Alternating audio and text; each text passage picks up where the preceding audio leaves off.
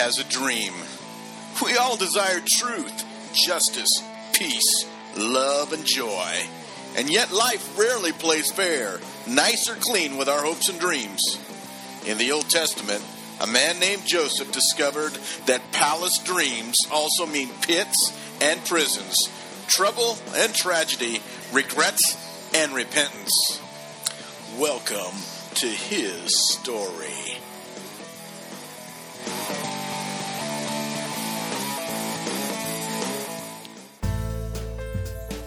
So Joseph's brothers hurried down to Egypt and presented themselves to Joseph. And when Joseph saw Benjamin with them, he said to the steward of his house, Take these men to my house, slaughter an animal, and prepare dinner. They're to eat with me at noon. The man did as Joseph told him and took the men to Joseph's house. Now, the men, Joseph's brothers, they were frightened when they, they saw they were being taken to his house. So they went up to Joseph's steward and spoke to him at the entrance to the house. Please, sir, they said, we came here for the first time to buy food. But at the place where we stopped for the night, we opened our sacks and each of us found his silver, the exact weight in the mouth of his sack. So we have brought it back with us. We've also brought additional silver with us to buy food. We don't know who put our silver in our sacks. It's all right, the steward said. Don't be afraid. Your God, the God of your father, has given you treasure in your sacks. I received your silver. Then he brought Simeon out to them. Genesis 43 15 through 23. Fear is the devil's greatest weapon. Fear steals, stunts, and stalls a man. Fear can paralyze, pain, and pummel. Fear works like a cancer. First it attaches and then attacks and finally it assassinates. Franklin D. Roosevelt's historic words were right, quote, "We have nothing to fear but fear itself." I heard a friend describe fear with the acronym false expectations appearing real. Hmm.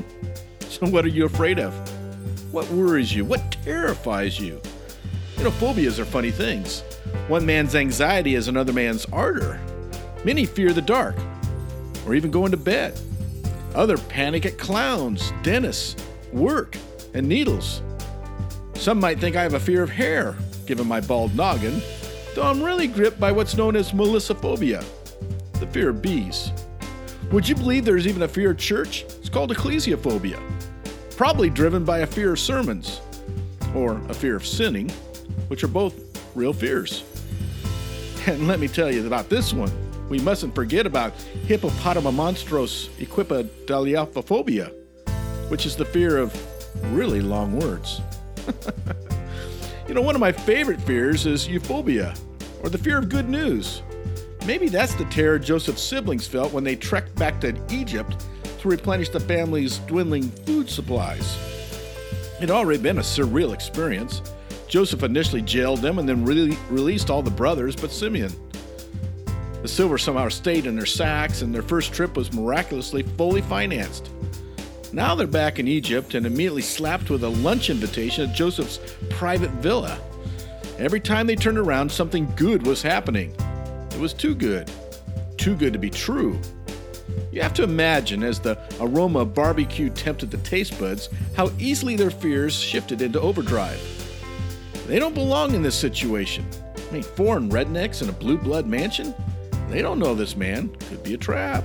They don't deserve filet mignon, poison, a final meal. They just want to rescue their brother without losing Benjamin. Pick up the groceries and beat it back home. Even when they tried to explain the silver situation, they learned, well, they learned the steward wasn't angry. He was paid in full.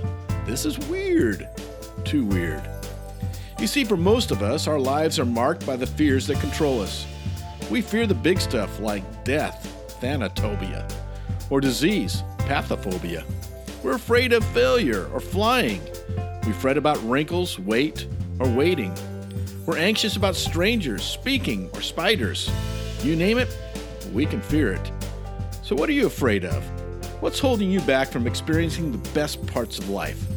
You can't explore the world if you're afraid to leave the backyard. You can't live your dreams if you're locked inside your nightmares. And you can't move forward if you're anchored by anxiety. If you seek a mantra to overcome any fear, try this one. With God's help, I can handle it. With God, all things are possible. Matthew 19:26. I can do all things through Christ who strengthens me. Philippians 4:13. We have not been given a spirit of fear or timidity, Romans 8:15, but of power and strength, 2 Timothy 1:7. Fears thrive in the future because they're already camped in our past. The reason they riddle, rock, and ruin our lives is we can't touch them, nor can we change what happened. Fears fly elusively beyond this moment to make us look back. However, the present has no room for fear. It is what it is. So the simple mantra, with God's help, I can handle this, is all we need. It's all we'll ever need. Fear is a vapor that rises from yesterday's failures, faults, and frailty. This moment is reality. Embrace it and enjoy it. It's all you really have.